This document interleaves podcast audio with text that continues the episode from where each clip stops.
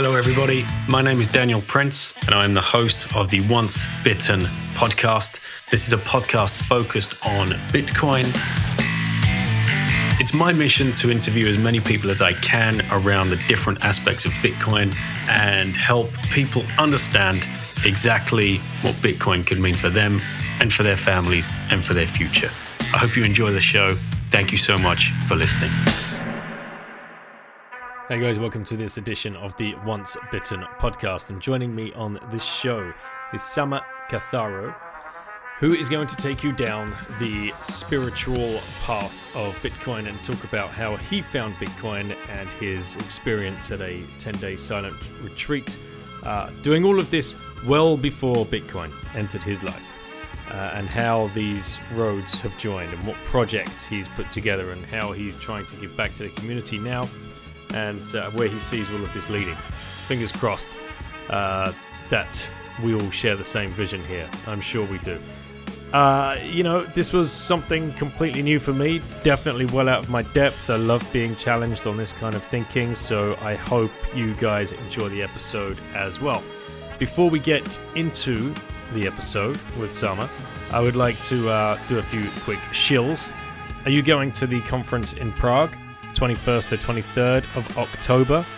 It's Liberty in Our Lifetime. It's hosted by the Free Cities Foundation. Titus Gebel, the author of that book, Free, Free Private Cities, is going to be there speaking, as is Peter Young, who now works there and an epic Bitcoiner. I'll speak about education systems and alternative options. Stephan Livera will be there as well. So it's a good event. Looking forward to that very much. Are you stacking sats? Because if you're not, you definitely should be. And just sats, nothing else. Bitcoin only. Please remember that because we're on the back end of a week where shit has got weird for a lot of people that have still been playing around in the shitcoin casinos. So concentrate on Bitcoin, concentrate on Bitcoin only companies. SwanBitcoin.com forward slash bitten will unlock you 10 bucks. They are a company out of the US. You can DCA with those guys. They've been around for many years. Cory and Yan, the co founders.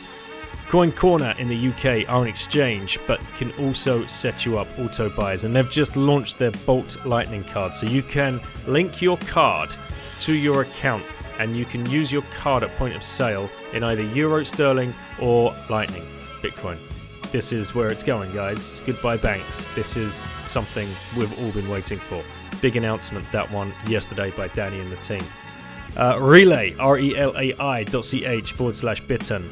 Get stacking across Europe. Exchange your fiat, sterling, or euros for Satoshis using this DCA app. They're a Swiss based company. Great bunch of guys. BitcoinReserve.com forward slash bitten. You can stack up to a thousand pounds a day with them via a card, only company in Europe that is offering that service. Or you can get a white glove service if you're going balls deep, 50 grand or more. You'll get to speak to the team, they'll talk you through everything. Brilliant if you're orange pilling those boomers in your life that want to tie on a nice big position. Take care of your sats, stack safe, keep them safe, not your keys, not your coins. Shiftcrypto.ch forward slash bitten gets you 5% off the BitBox02 Bitcoin only hardware edition. They're a brilliantly Swiss based company as well, doing great work. In the US, bitcoinday.io. Go check it out. All these links are in the show notes.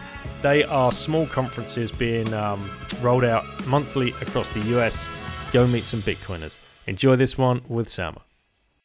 All right, guys, uh, welcoming Sama to the show. Thank you for reaching out, brother. Looking forward to doing this with you. Yeah, I'm excited too. I'm curious what kind of questions you can come up with. Yeah.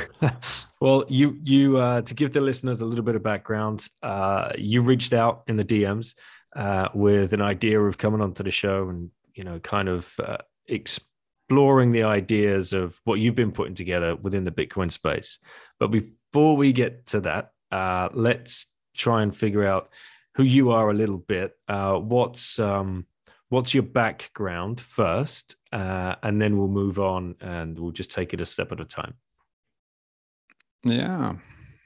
Um, so yeah, Sama is my an- anonymous identity. So I will not go so too much into the details of my private life. But um, I was very dedicated as a teenager and as a kid in my field of interest. And so I reached a point in my life quite early where where I had success. I had financial sort of independence, even if it's you know you don't need so much when you're 20. But uh, so I reached this point where I was hanging out with successful people, and and I didn't see that uh, they had a good life, even though they had everything I had strived for.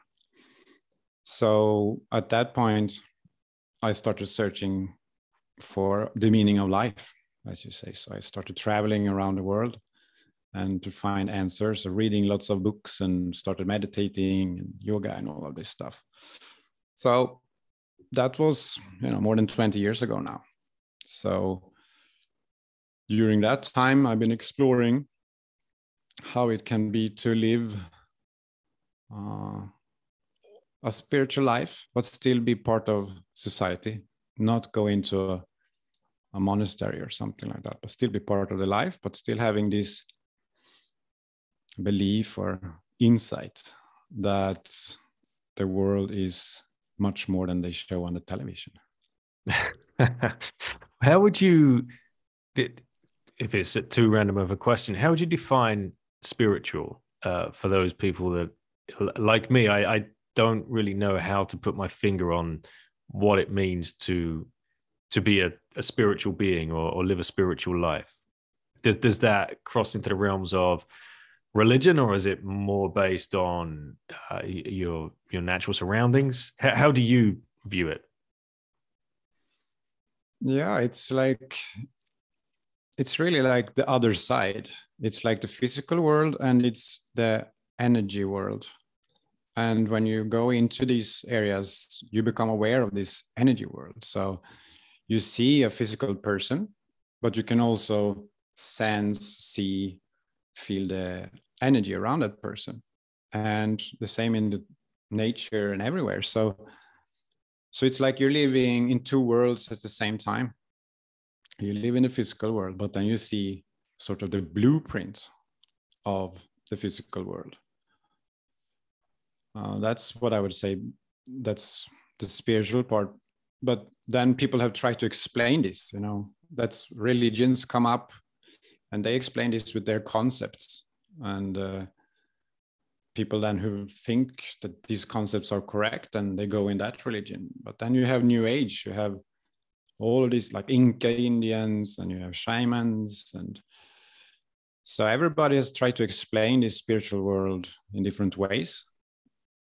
Mm, yeah but it's like a separate world but i from my perspective it's a blueprint because it influences this world. It's like that's the the programs are there and we play them out here in the physical world. Have you I, have heard john vallis talk about this a lot um, the the idea of um, using psychedelics to to go and experience that that energy uh, look into that world. It's like it's the classic matrix blue pill red pill isn't it? I, I suppose for for many people that um, have experienced the other the, the the energy side which i have not. Uh, so I guess I'm just a blue pilled normie that walks around in physical land, and I've never taken the red pill, so to speak, and checked out what's going on over there in the energy world and why are we all behaving in certain ways, um, our certain beliefs, certain things that have happened in our past that formed our personality. Uh, that is that what you plug into? And uh, have you used psychedelics yourself or form of meditation or both? Talk us through like uh, the, the techniques that you've used to experience that that other world that um that you talk about. Uh yes. So i did try some psychedelics when i was younger. That was part of me exploring the world beyond the normal success right? So what's what's what's going on here? So reading books meeting people with experience and trying different ways of accessing the spiritual reality. And um, and then then now since then I can access this reality if I just close my eyes and breathe a couple of minutes. It's it's for the last 15 years or so. It's just I have one foot in each, so I can go in between um, those kind of realities. Yeah. Did you do the the the the, the ten years uh, living in a cave, um, sitting like uh, just doing uh, the the classic orange robe monk thing at all? Yeah, it was part of the beginnings. Uh, actually, I didn't okay. need so ten years. It was ten days. Uh, ten days. Vipassana okay. course. So ten days without speaking, ten days uh, just living isolated without any books, without any pen or anything like that. And yeah, during those ten days, that was when this other world opened up, and it was since then I couldn't close that door. So then I had to sort of figure out how to live the physical life while I was still connected to this other life. So I had to figure out this the physical life and I had to figure out the spiritual life, how to do how to behave in the spiritual world with spirits and things like this. Okay, so 10, 10 days was where? Where where were you doing this? That was in India. Okay. Could you but they are all over, over all over the world. Yeah, I know there are some here in France as well. Uh, there's yeah, they're, they're, they're everywhere nowadays. Um, and I know a few friends that have done them, and and yeah, it, it, to me it's it's like it sounds like crazy to to go there and not say a word for ten days. Uh, like I I can't imagine. Yeah, of course that's going to have a huge impact on your brain. Um, talk us through it. Like uh, you know you you show up if you know for those people that are listening that have perhaps thought about going on one of these things what what you know what's the brochure? Like you show up you pack your bags you like you, you you're you're welcomed. I mean how how does it go? Like uh, what's what's the what's the day to day? Yeah. Yeah it was in india. It's quite uh, they have these buddhist temples but I actually went to the original one, where the founder of the whole thing, uh, Goenka, he had his little house in the middle of the meditation retreat. Mm-hmm. So it, it's had built up around there. He's dead now, but he lived at that time. And yeah, you have to leave all your belongings and sort of lock them up in a locker so you can't reach your books or CD players oh, or phones. Right. It was CD players back then. back in those days, yeah. And yeah, then you have like three three pairs of shirts and stuff like this, and then you meditate uh, about 16 hours per day. You have to go up quite early. Wow. And it can okay. be hard on the back. It can be hard on the backs. I was going to ask about that. So that how how does the meditation take place? Do, do you all gather together? Or, act, so are you in your own little room or are you sleeping in like a shared accommodation? Like uh, in my place we had single rooms. Okay. Uh, and then you would then meet... you go to a meditation hall mm-hmm. with a with the teacher there instructing you.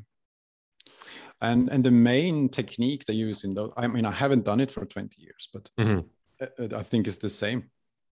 That you need to just focus on like each cubic centimeter of your body mm-hmm. step by step. Starting from the feet. So you start with the toe uh, like five minutes on the toe and then go five minutes to the other toe. Five minutes to the other toe. And then you do that all the way up. So you're intensely aware of every single cubic centimeter of your physical body. And you're sitting cross-legged on the floor?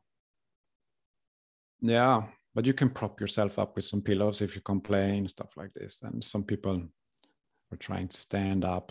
Some people maybe can even lie down if they're if they're complaining to the teacher and because it can get so the, the teacher there is is he talking you through he's talking at this point um to is he talking you through how to breathe and you know what to feel and what to uh, latch onto and what to let go of? Are you feeling pain in a certain toe? You know, sit with the pain, this kind of stuff. Mm-hmm, mm-hmm. Yeah. He doesn't talk much, but he says this, yeah. So basically just be aware and whatever comes up to the surface, just observe it and let it pass. So you shouldn't push it away. Uh, and and this is why, you know, because then, you know, in the second day, third day, the first couple of days, normal problems come up and you let them pass. And then sort of childhood stuff comes up in the day four or five, deeper stuff, right? And then again, you can feel like you felt when you were small. And so then it goes deeper and deeper layers. So rather than if in society, you know, we are always active. So we are always pushing these kind of things away uh, and just trying to, you know, get whatever we think is important. So as soon as you stop, then the body starts uh, rebalancing itself. It wants to just get this old toxic out of. It's like a detox from from our system. What at what do you remember? At what point it all started? There must have been a day where something was like, "Whoa!" I was not expecting that like one of those doors would have opened. Did you remember that specific point, like that, and that point of no return? I suppose.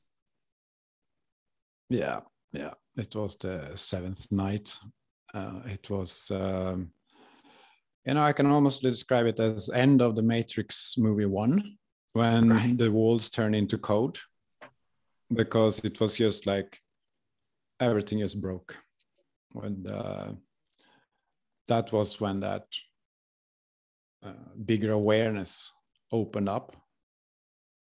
So it was mix of uh, panic and amazement at the same time. And then it just lasted for the whole night. And then the next day i complained to the teacher. I said what is this? Why why is this happening to me and he said oh, okay okay uh, maybe for the rest of the course just do four hours walking meditation per day. So i would be more in the physical body and i wouldn't be so uh, out in the cosmos. That's crazy. So you you could you could speak um to if you were having a problem or feeling discomfort you could go to the person and then you know break break that that silence yeah, and it's sort of like emergency. Yes, yes, because actually quite many people interrupt the course. They they get they get when they come, you know, to a layer that is so difficult for them. Uh, they cannot sit with it. They so they get panic, and they the only thing they can do to to solve it is to run away from the course. So then they go to the teacher and say, I, I cannot take it anymore so they were not ready then to process that wound that came up. Wow mate. And, and okay so now we fast forward 20 years uh, and this is still something uh, you, are you practicing daily meditation? Yeah it's it's you know uh, when i went to that course then i was like 90% left brain, like rational logic, and 10% intuitive. So I had like 10%, uh, I thought, you know, I felt that it was something bigger. But now, during these 20 years, I've gone from 90% logic to 10% logic. And now I have 90% because what happens when you go deeper and deeper into that spiritual reality? It becomes your identity. And when you look at your rational identity it's basically just a mental construct. It's basically just who you think you are. And when you look at the world it's just what you think the world is right? So the choice then when you become into spiritual stuff is to aha should i base my life on this mental construct who I am? Or should I base it on this feeling I have inside, you know, the soul or whatever you want to call it?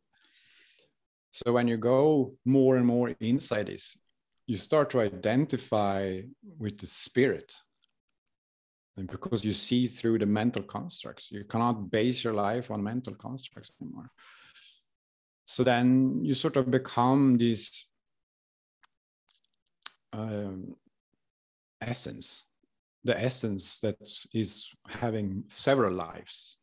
And you live in one life but you're sort of aware of more lives at the same time.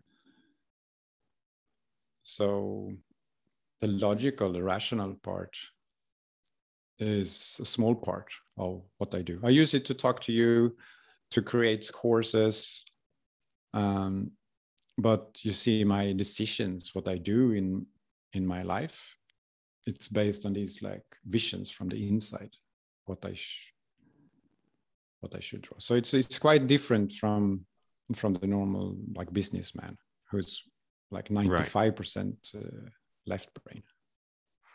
Man that, that makes your dm even more uh, meaningful now the, the fact that you reached out and wanted to come on to the podcast, uh, you know, be mm-hmm. having having this based on a, a spiritual kind of uh, rationale rather than a logical.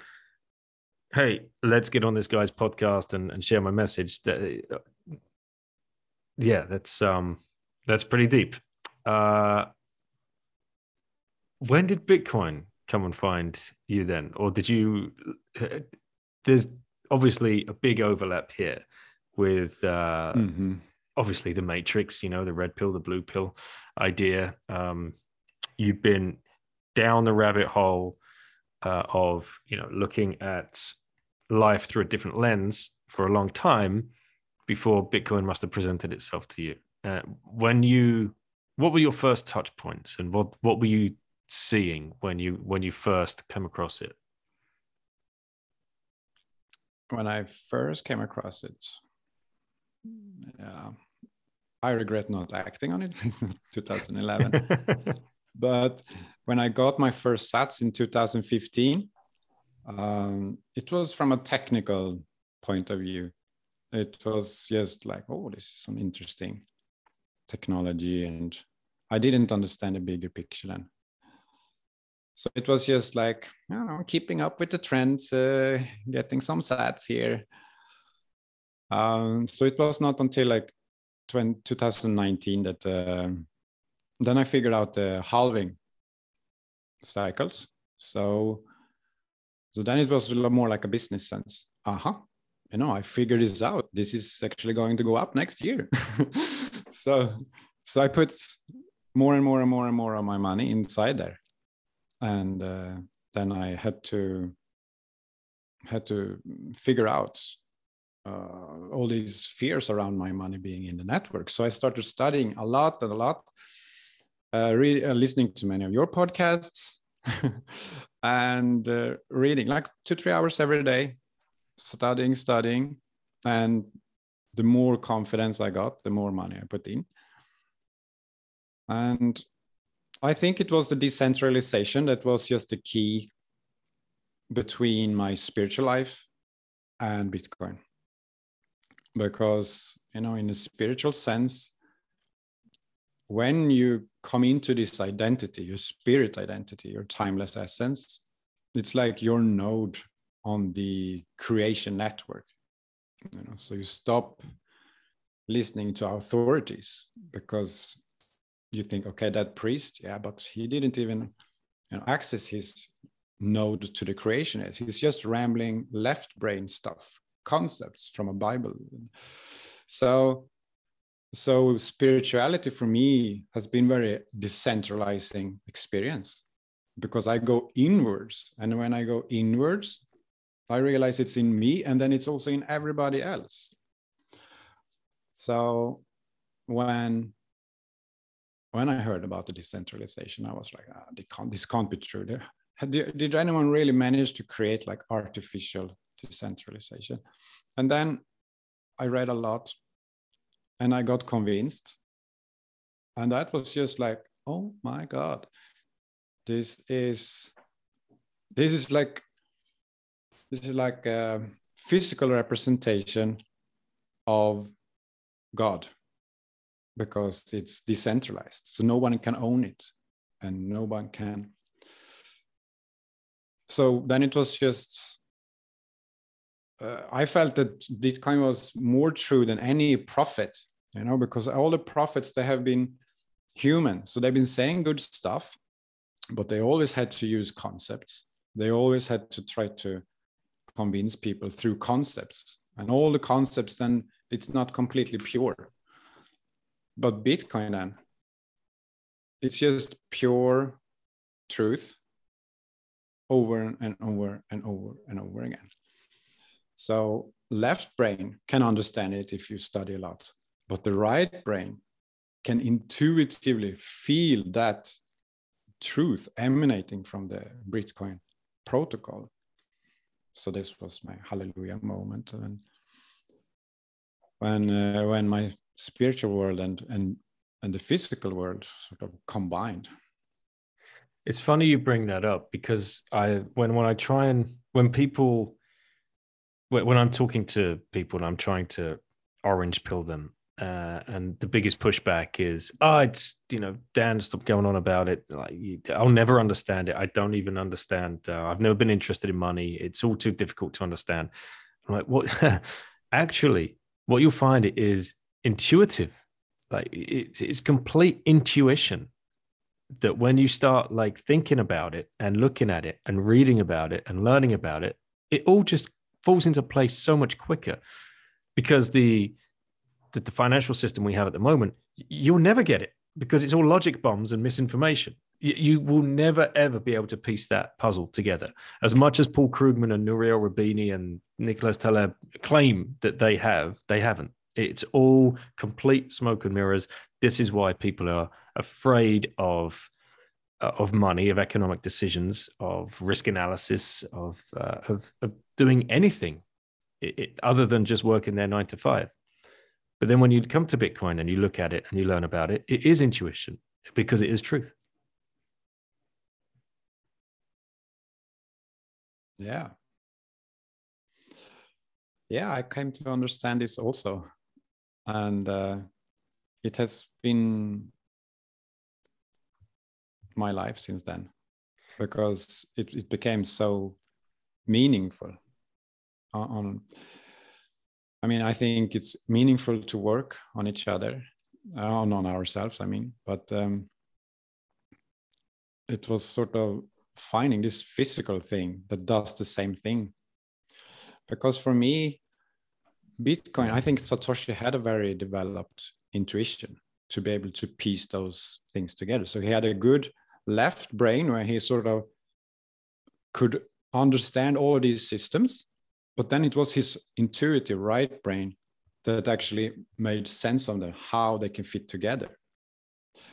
And when he did that, he created something that you sort of you need your intuition to access or to understand.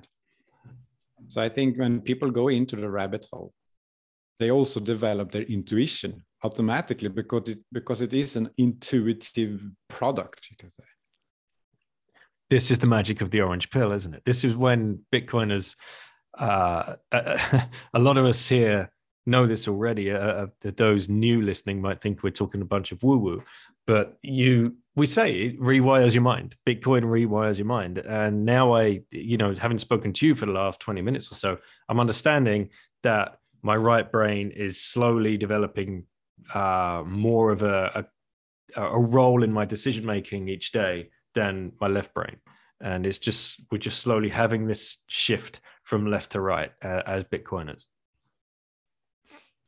yeah and i think what we are tapping into there is, is, sort of you can call it like natural intelligence you know because if you see the rational mind is always comparing to the past. So it's just models of what we experienced in the past. So if you just use that we will continue creating the same world over and over and over again. Mm-hmm. But the right brain then is more like non-linear and it it goes beyond any past models. That's really interesting. And the first thing I think of is uh, recreating the past. This is why we're stuck in this uh, cycle. Um, where we're still sending kids to school to get Mhm. uh, certificates and whatever else degrees because that's what mum and dad did and that's what the people did above them and it's just comparing the whole time like this is what you do this is how you do it and we can't break that cycle. And it's a it's a very prohibitive cycle. Very few people can truly grow. They can truly be themselves. They, they just can't in fact. It's completely linear. It- all Yeah, and it. the whole school system is encouraging people to get stuck even more in the left brain, to just memorize and rationalize. So that's why it's like a broken system and it's just imploding on itself because it's just encouraging the, the negative behavior over and over and over and over again. So it's a negative spiral going into the left brain all, all the time. And then you get to that workplace and you've got 50 years of doing whatever it is to climb that corporate ladder and run on that hamster wheel and have the 2.4 kids, get the white picket fence, get the two cars. This is the physical world. This is society as today. And before you know it, you're 70 and the you know the life has just passed away in front of your eyes. And you may or may not have just been able to reach retirement and perhaps you've got the mortgage paid off. Yeah, so I think Satoshi is showing us the way uh, in his actions and in, in his product. I, I don't know, maybe not so many people talk about this, but I, I just assumed that Satoshi was a very intuitive person to be able to pull off something like this, you know, because it's, you know, if you just lay back, even if you don't meditate, if you just lay back in, in the bath or whatever, that's when you start getting those pictures those visions as i call them it's like a knowing and i think satoshi was able to access this kind of knowledge natural intelligence or what you want to call it All right. So now let's talk about what it is that you're trying to do or have have been doing with with other bitcoiners in the space so you, you've obviously got to a point where you wanted to uh, join your love of bitcoin with your your passion of self-development uh, meditation spirituality whatever it is what have you put together? What what is what is it that uh, that you're working on? Yeah i, mean, I created a men's group. Uh, so I call it men's group for spiritual Bitcoiners. Uh, it's men's group for personal development, but but in within personal development, it's it's two quite different sections. So the first, when when when, when, when many people think about personal development, it's it's like fixing a problem, or it's like adding something onto yourself so if you have, I want to get a girlfriend, and then you read a book about how to get a girlfriend, you start learning some behaviors. You know, so you add behaviors on top of yourself. If you want to get rich, then you have success habits. If you want to, what can you? If you don't have friends, you know how to get friends with with these 99 uh, tricks, things like it. So it's a huge industry where people want to help you fix yourself by adding things to you and and then you're adding things onto an already broken uh, personality you can say. But for people who have reached success or people who have everything they wanted then they realize that it's still something missing. And what they can do then is they can add even more on top. They can create another personality become someone else and be even more rich. But at some point they understand it's not about how rich i am it's not about how many girls i can get. It's about that those insecurities inside me that can never be fed by just giving them the external stimulant. So then you come into the different the other uh, section of personal development and that's more about stripping off and because we're sort of stuck with all of these personalities we're stuck with all of these beliefs that we have built up. And actually it's not us because the parents the parents gave it to us first and then the girlfriend gave us to and then the employers gave it to. So we were just bombarded from teachers and everything with all these things which should be. And then then I started this group uh, for anyone who wants to to to to take off all of those layers and go back to who we really are, to go back to the basics, and that's not always so easy. So to to go together in a group like this, then we are able to support each other. Uh, so we are able to share share our progress. We can encourage each other. So we have now nine men in a group um, and we meet two times per week approximately. Different activities. You just uh, do this all over zoom so it's completely remote. Anyone can be you know wherever? Well we use signal so to be more a little bit more private. Okay. Because they have group calls also on signal. With with video or just uh, audio uh, sharing sessions we do with the video. Okay. Oh. All right. Okay. So let's delve in a little bit deeper. First thing, for all the ladies out there, why men only? uh, maybe it's just a mirror of my own journey, and I felt that I wanted to become more male and so I've been working on my masculinity for the last year uh, because my father was actually quite feminine and he was uh, not living his deeper purpose. He was sort of just focused on work and focused on what my mother wanted. So that was my role model uh, unconsciously, right? So so when now I, ha- I have family i have kids and then it's easy for me to slide into becoming like my father and and to and that that goes against being in my in my node uh, like we talked about before because then i i, I need to uh, honor my timeless essence right? I have a mission to do here. Uh, and if i just go around doing what everyone else tells me i'm not able to to live my deeper purpose. So to step into my masculinity which gives me direction it gives me authority but maybe not it doesn't have to be bad like authority in knowing what to do knowing what what needs to be done.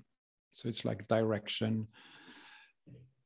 Because when you come into spiritual realms it's easy to just go like oh i'm a, I'm a, I'm a butterfly and you just flow off in this kind of light light and love. And i had periods like that. But but to actually be a real spiritual grounded person we need to mask we need a masculine side. And so it ended up being for the man this time but maybe later i, I will do uh, something similar also for women all right, cool. This is this is pretty fascinating because I think uh, most people listening to this will probably have some kind of view on masculinity against femininity as just the basic.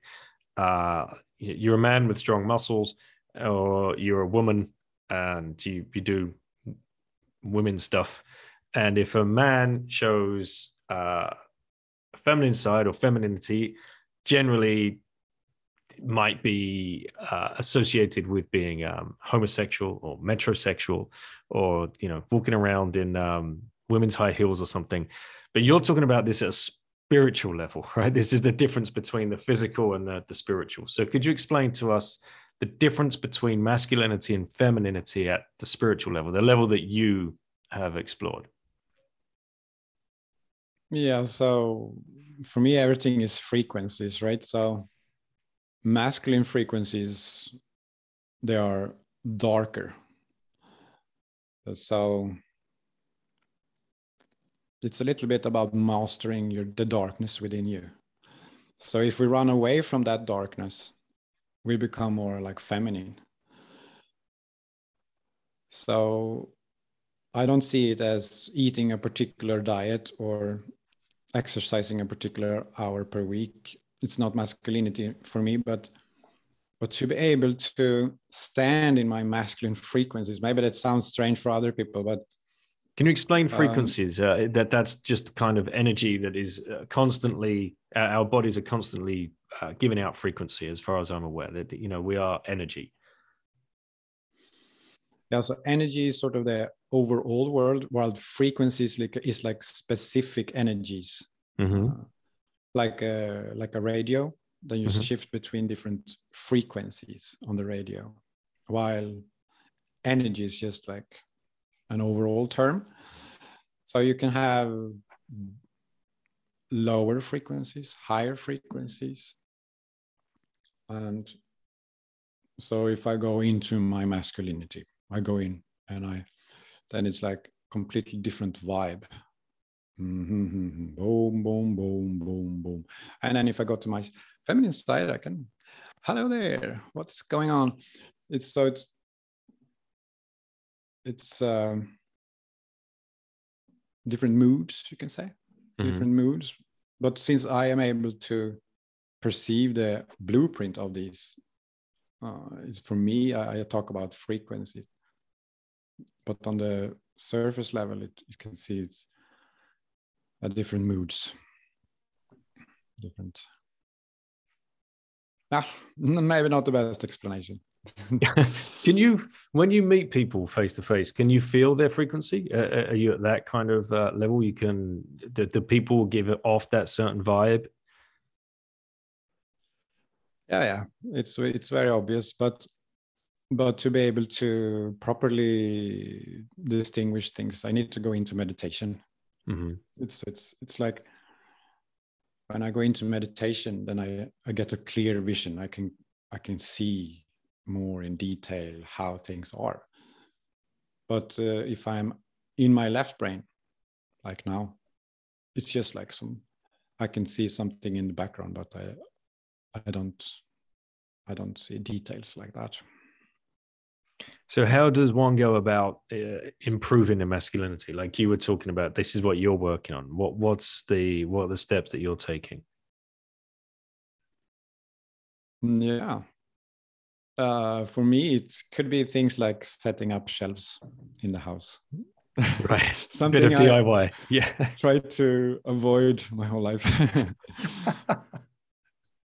but uh, also it's it's an action actually because as a spiritual being you can get lots of visions but how to actually put them into the reality that's the physical that's the masculine side.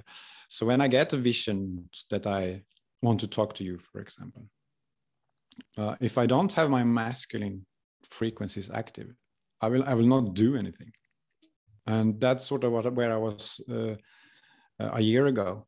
I was just seeing too much, knowing too much, but I was not able to take actions. So, because it takes really a lot of guts to take actions. Uh, not as much if you if you act on the left brain, you don't need so much guts because you're always acting based on the past. But when you base your actions on the visions, you're always doing something new. You're always doing something like unexpected and out of the out of the box. So living like I do, so you get these visions, and it's just crazy visions many times. And to have the guts to do it, you need to be really a man. So that's why actually I had to man up because if I was able to live out the visions I see, I need to take actions. So this can be anything from starting a company, from contacting people, um, the buying Bitcoin. buying Bitcoin. Like it's a perfect example. Like you know, I laugh, but that was a freaking for anybody here now that that was a big decision. That was a brave decision. You know, fair to say a masculine decision, even for the ladies that bought it. You know, they probably tuned into their ma- uh, masculine frequencies. Yeah, And I heard your interview in the was it Sunny Side Up, something like this on a Yes. podcast. So your story very much inspired me, and you showed your masculinity. You you you took the action based on your convictions, and and and this is what we're working on in the group, also. Yeah, let's talk about that again. So the kind of guys that uh, might be interested in coming to the group, what would be going through their mind, and what would they be looking to, you know, improve or to share or to, you know, build upon? Yeah, so everyone can choose their own focus, you know, what they want to achieve, and uh, but you know, so you have some because of the Bitcoin, you know, they they are sort of when they go into the Bitcoin rabbit hole, and then they come to this point where they understand that everything is a mental construct, and that's a very scary point. Uh, and that's sort of the, the the the thing most people have in common in this group. Because if everything is a mental construct then how do you know what to do? How do you know who you are? How do you know what the world is? You know because bitcoin keeps breaking your models over and over and over again. And then you're lucky if you find some new models that you can trust. But then again they're crashed again. So how do you go about living when when you don't know you don't know what is real and what is fake? And uh, we can go to the physical reality. It's real. But when people also if they take some mushrooms or something like that many many of them do and then they see not even the physical world. It's you can't even trust the physical world because it's a whole different cosmos going on. So then it's this the alternative then is to try to really center themselves and find their inner purpose you know? The purpose will drive them forward. The purpose of who they are beyond all the concepts that's the only thing that becomes a safe safe haven or a safe anchor in the world. So you're you're switching from before they believed all their beliefs but the beliefs were gone. And then oh but at least i have my car and house and but everything on the external slowly. When we go into the right brain everything on the external becomes sort of meaningless because we just wanted them because of insecurities. And as we grow up the insecurities go away. And then we don't need that fancy car that we try to achieve all our lives. So then it's just what's left and it's just our spirit and how to let our spirit guide us forward. And, and that's then the group we're able to talk about this and help each other and we meditate together trying to fe- trying to feel that spirit and does it make sense It does. It's um I, I'm now kind of thinking about this word purpose. Uh because again, in the physical world, we're just led to believe well, first thing you ask a 14 or 15 year old kid is like, well, what do you want to be when you grow up, or even y- younger, you know, and y- you're you're pigeonholing them into giving an answer, like, and it would just become a stock answer in the end. Oh, I want to be a vet. I want to be a doctor, you know, and th- th- this this crushes the idea of them ever finding their purpose. So that is very very interesting to me. Uh, What is your purpose?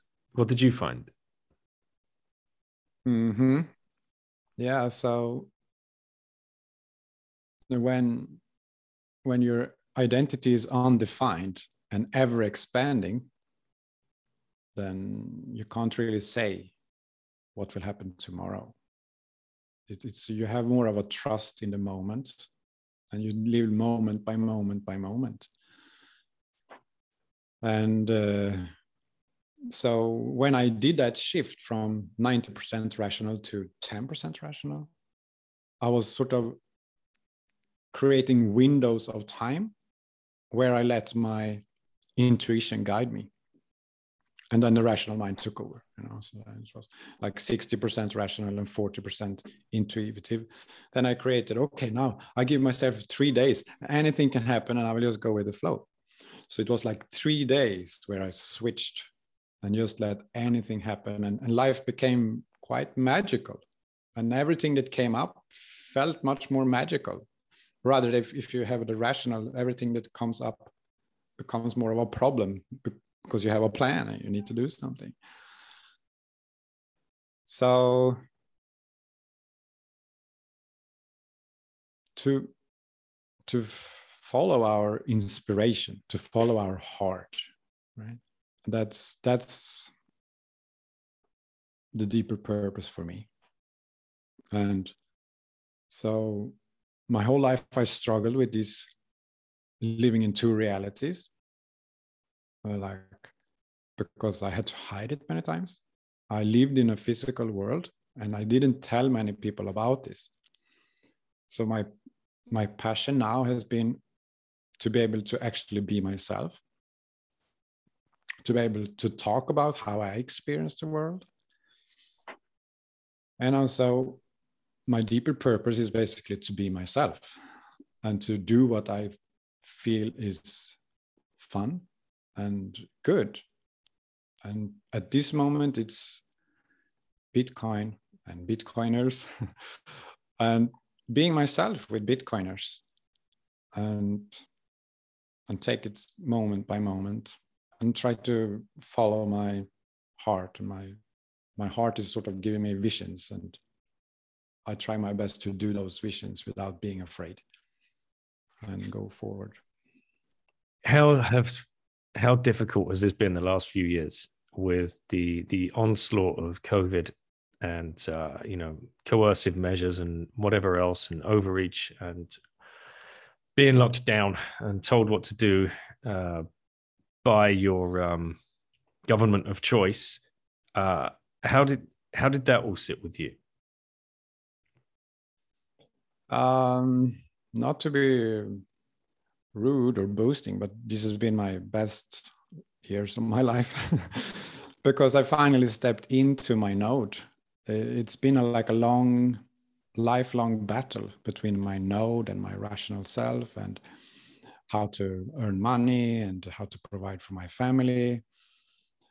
Uh, so you can say that like three years ago, I stepped from before maybe I was like 40% uh, into, uh, no, yeah, 40% rational.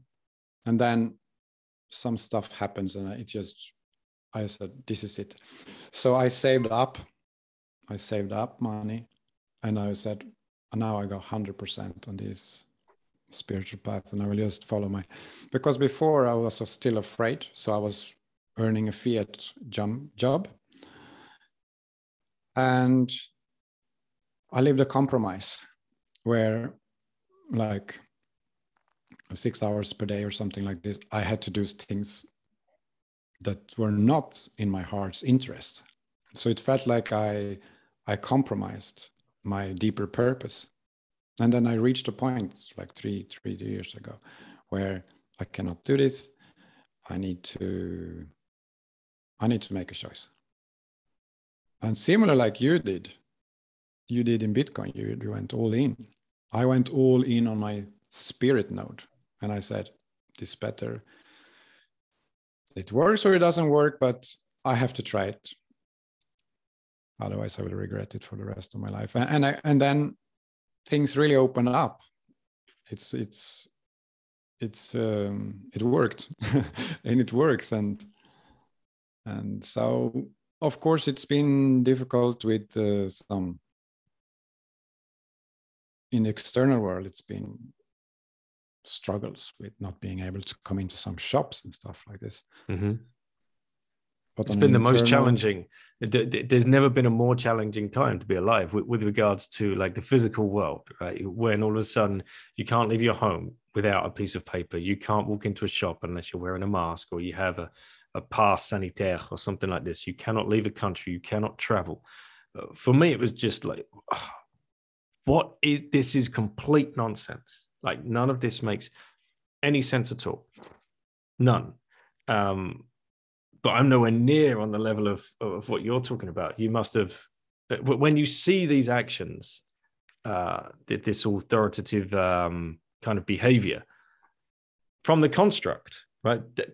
They are the the epitome of the construct and you know within that construct you have the the little pockets whether that's the WEF the WHO the FDA like the, the whoever right? Uh, all pulling their own little strings for their own gains.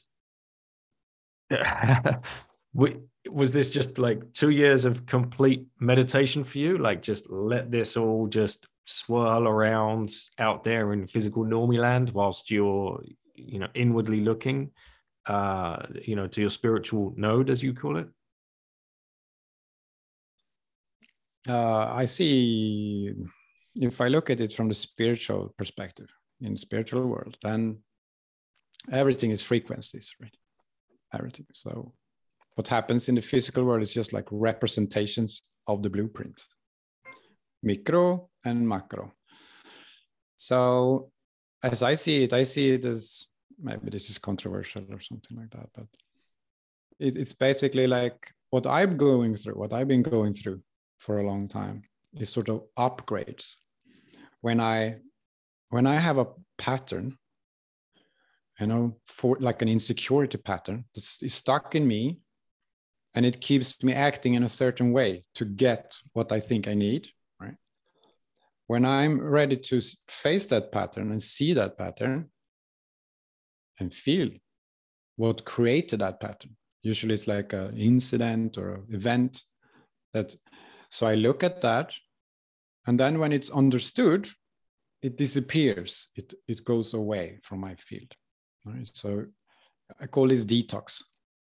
So you detox old patterns, similar like I did 20 years ago in the meditation course. It's just now a little bit differently. But so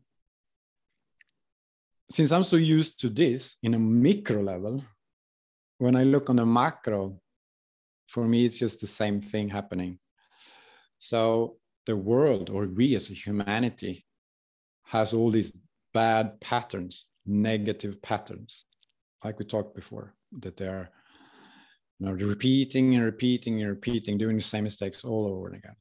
And as we come to this upgrade, as a humanity we need to shed we need to understand we need to see like uh, the extinction of use. And now we have something we can see it. Like it was a pattern. We did it before we do it now again. But this time it's like much more obvious.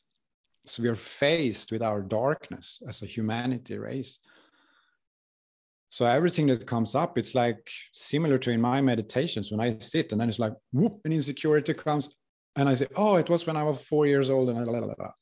and now and then i forgive myself. I understand myself. I let it go. And then i i my my inner strength becomes stronger. And humanity is just going through a similar thing. So you know if i go to the shop and i have to show this sometimes i behave a little bit bad towards these uh, guards, but usually I understand it. You know, they're just a small pawn in a big game, and I, I can't give them too much of a rant because it just doesn't help. If you see what I mean. Yeah, you're seeing the, the, the agents in the matrix, basically. Mm-hmm.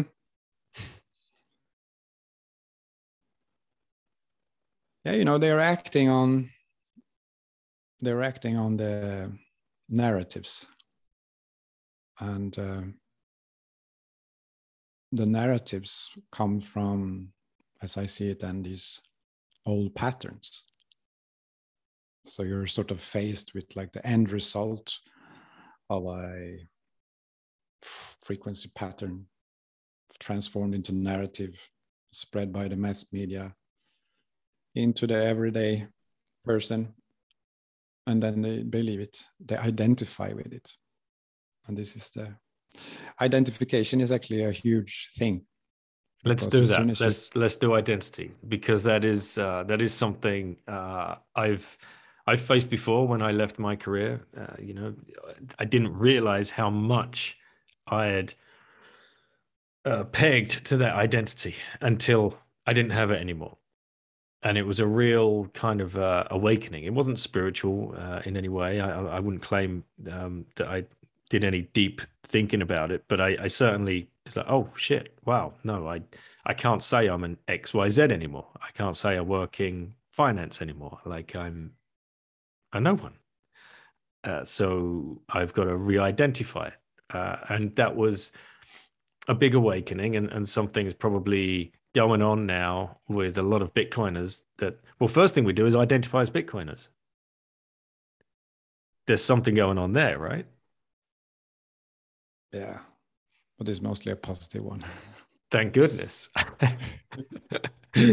but because I, Bitcoin is such a positive force in the world, you know, so and then it's a difference between consciously identifying with something and unconsciously. It's a huge difference. All right let, us go down that rabbit hole. So what do we unconsciously identify as? Mm, yeah. Typically actually. i mean it's different for everybody obviously but uh, there's some i'm sure there are some traps.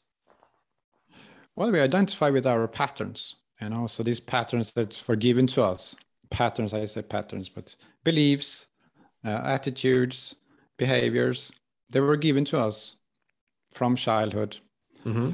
So when we come out like 20 years old, we're just full of other people's beliefs and attitudes and so on. So and that starts at birth because you, you you're you're born with an identity. I'm British. You're whateverish. I I don't know. Uh, somebody else is Swedish. Somebody else is Dutch. Right? Bam! Straight away, identity stamped. Yeah, yeah and this is sort of like layers on top of your true self you know? So when you come out in life with all these layers you you think you are those layers.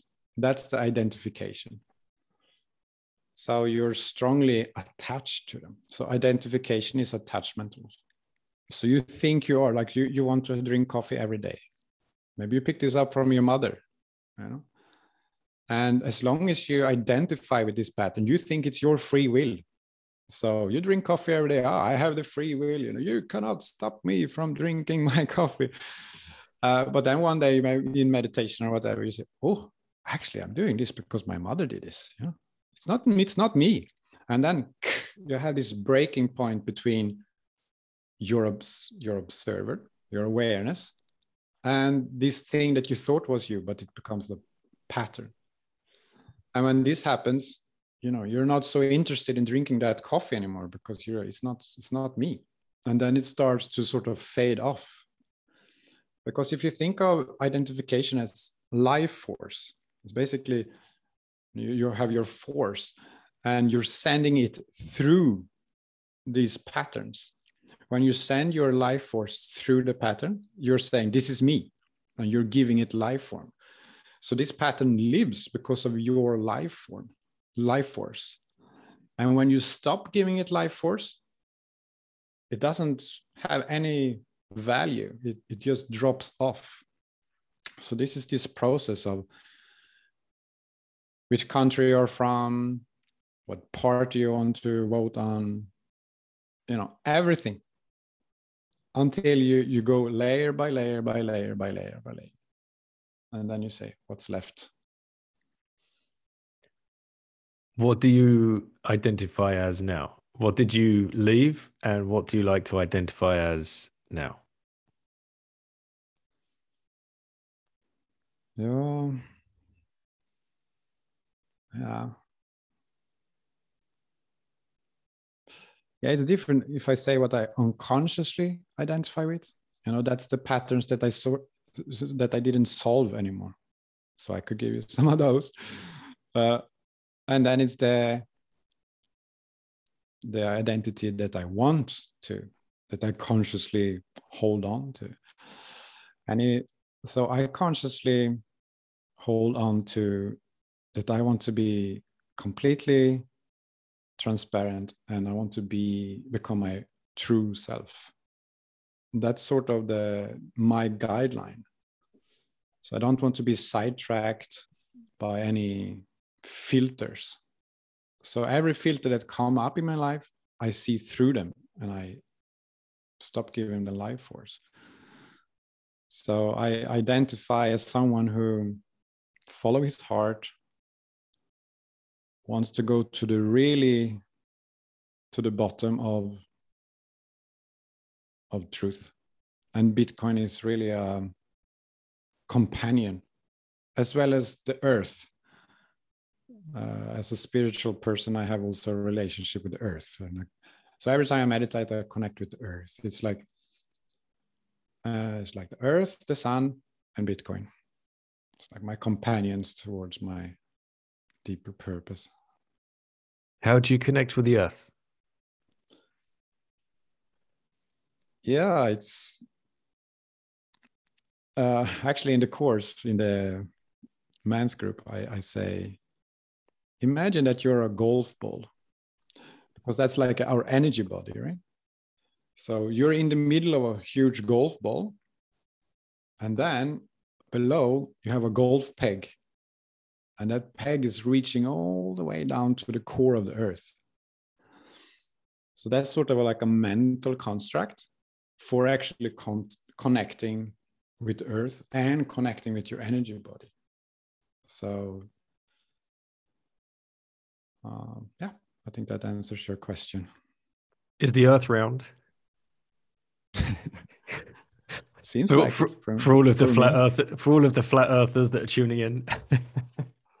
I think they they are still believing in that mental constructs are able to save them you know just man, drop all the mental constructs. It's just illusions. You know it's just subjective it's just subjective viewpoints. And it's no point holding on to any of them. And instead just sink into knowingness in our right brain. Lots of work to be done here which is obviously why you do the uh the men's group. Uh how's it been going? What's what's the feedback been so far? Uh, how, how many you've you've got nine people i think you said? Yeah.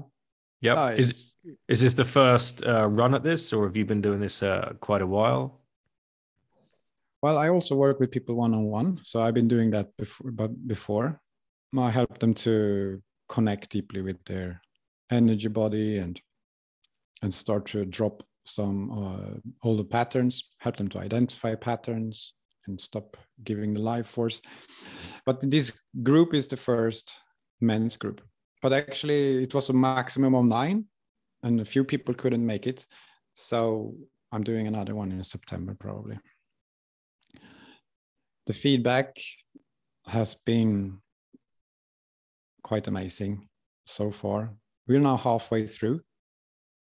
And it's really this, you know, when because I started this group because of a vision.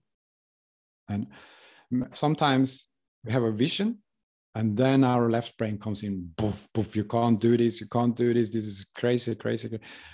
So I had I had a vision and then I had like five days of like, no way, no way. But then that settled all my judgments around it. And I did it and I went through with it. And and it just shows that the reward of doing this, like I'm so glad that I did it, that I didn't listen to my left brain. Because now we're in this uh, group where everyone is growing and everyone is positive about the future and everyone is helping each other so yeah it's quite amazing to be alive have you seen any uh stark uh, change in in anyone in particular? Or has anybody shared that with you that you know throughout the session so far they've just had that kind of eureka moment i suppose? Yeah it's been a few. And it's been around these um, you know some people w- went in with 90% rational and 10% you know Mhm. they, they knew it was something and they wanted to be around bitcoiners wanted to be around men uh, but they still very much identified with the rational mind. And now four weeks in they are sort of more in a surrendered state. So it's been like week by week. So they say now, yeah, yeah it sounds interesting but but you know this and this and this and this and this. And then to me okay okay it's this uh, mental constructs that they are attached to. Uh, but uh, so but they have a need to talk it through. They cannot just say okay i believe this for 14 years and now i will just let it go. It doesn't work like that. So they they need to explain it to me. So we have one-on-one also. So they need to explain it to me and then sort of when they explain it to me they can see ah it's because of that that. And and then that mm, that uh, attachment to their beliefs just fades away and they are able to let go of that. And when they let go of that they are able to sink into what is right? So it's the beliefs that hold us from who we are. So as long as we are attached to the beliefs we are removed from who we really are. Now a parenting question. Uh, you said you got kids. I've got four of my own. I'm very well aware that the, the actions that um, that we do is going to cause habits within them, certain beliefs, uh, of course, uh, traumas as well. Uh, you know, such as uh, the life of uh, of being a parent. Um, you know, you face difficult situations with kids, and you either act in the right or wrong way. You probably act in the best way that you see possible, but that might be the complete opposite way to how the kid would. You know, it's like, no, you can't go to the party basic example. That that party could be a lifetime trauma for the kid. That you know it's just one of these things. How do you um, how do you think about that when when you're parenting? Yeah, I'm quite. Um, how do you say? I allow them quite a lot because they are in in the data gathering phase where all the experiences will help them to understand themselves and the world better and and if we hold them too much. I mean of course not to an extreme but if we hold them save them. If we hold them away from dangerous things they will have not so realistic image of the world. So I, i'm I'm I'm the parent that lets them do a lot, while my wife is the parent who holds them in. it's it's difficult. It, it's it really is because and it comes back to this mental construct, or, or even probably more damaging, the societal construct that's built up around us. Uh, you, you've probably well you know you've listened to the show i've got three of my kids that do not go to the state education system and, and one that does she chooses to that kills me because I can just see through all of the um, programming that that's going on there. But it's very difficult to do that as parents because you've forever got the societal construct pointing fingers at you and questioning you on you're not actually not questioning you um, judging you on you're not doing the best thing for your kids because they are trapped in the uh, the, the mental construct, the societal construct that has been placed before them. This is what you do. This is how you do it. And this is what you're going to do for your kids. So it's difficult, very, very difficult. Um, I can't remember where I was going with that. Yeah, it depends what what the main goal is. I mean, for my sake, I hope my daughters will uh, be able to find their deeper purpose later, right?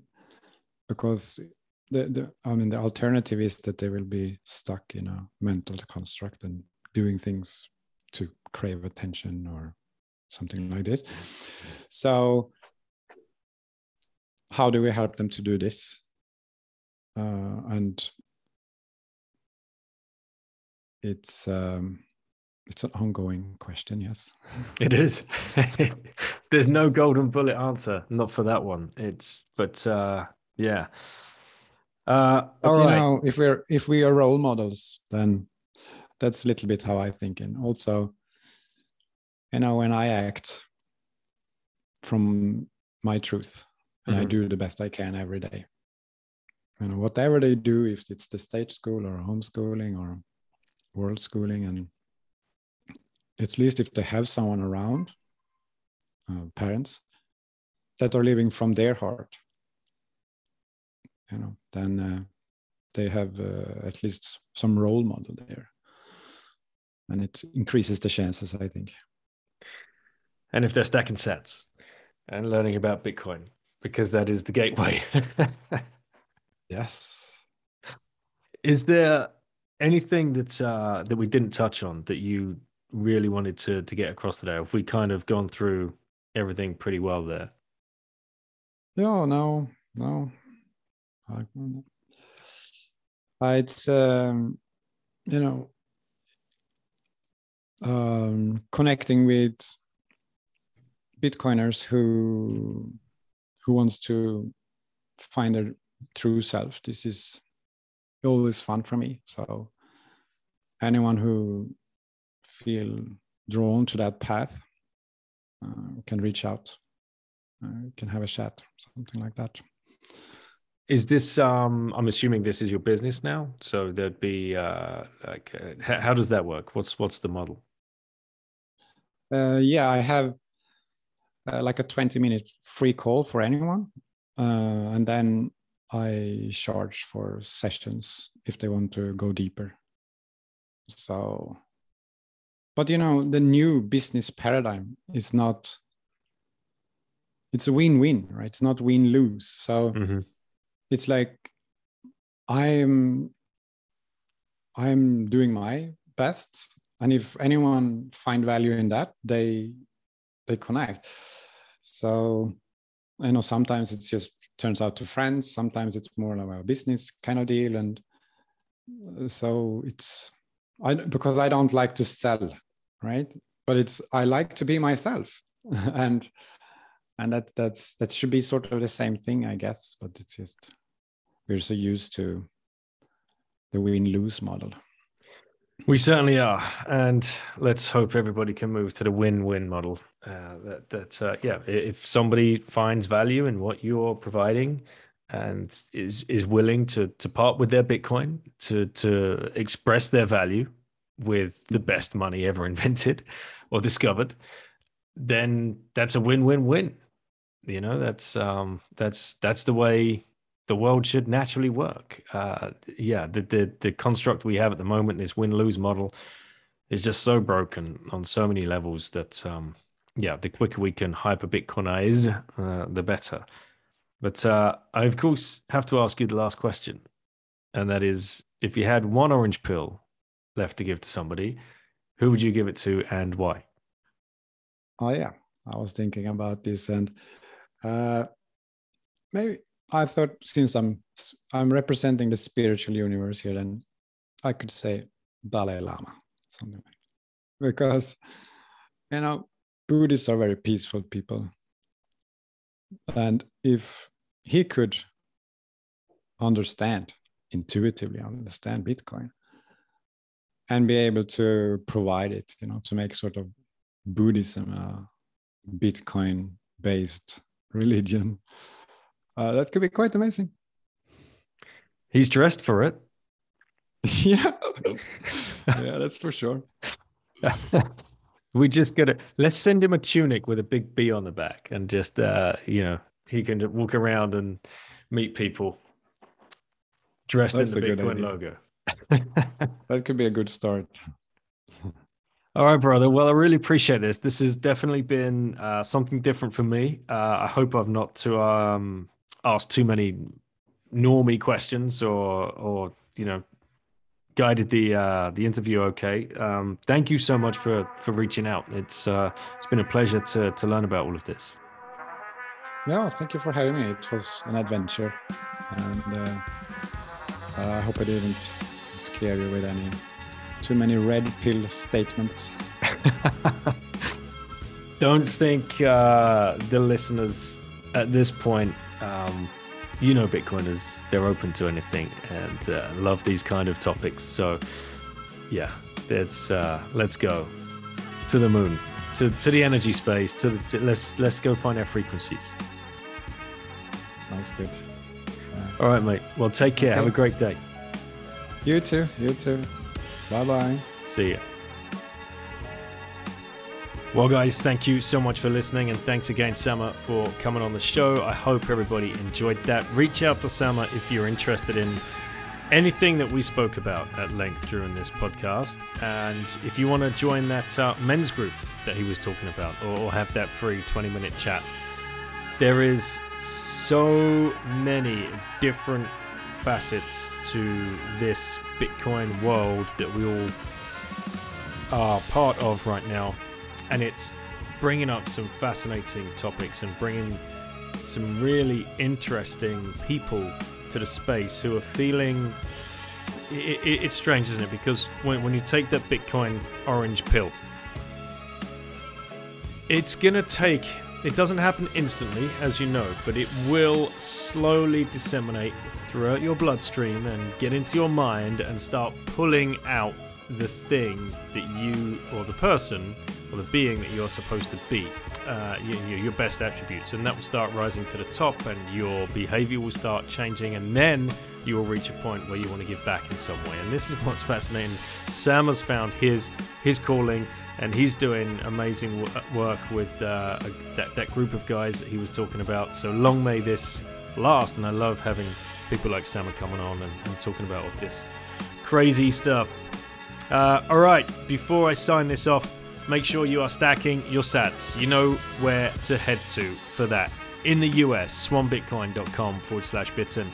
Across Europe, relai.ch forward slash bitten. Bitcoinreserve.com forward slash bitten. And Coin Corner, based out of the Isle of Man coincorner.com forward slash bitten. I gotta check that with you, Danny. I'm not sure that's exactly right. Anyway, the links are in the show notes, as you know. Uh, shiftcrypto.ch forward slash bitten saves you 5% on a hardware wallet, a Bitcoin only edition hardware wallet by an excellent company, Shift Crypto. BitcoinDay.io are running monthly meetups across the US. Go check them out. Use OB10 at checkout for 10% discount. And if you want to get across to Prague, Come join the fun at the Liberty of our uh, Liberty in Our Lifetime conference, hosted by the Private Cities Foundation. That is 21 to 23 of October in Prague. I will be speaking. Looking forward to meeting all of you guys. Check out my book if you feel so inclined. It's called Choose Life. You can find it on Amazon. And uh, yeah, I look forward to the next show, guys. Thanks for listening. Really appreciate it. Take care.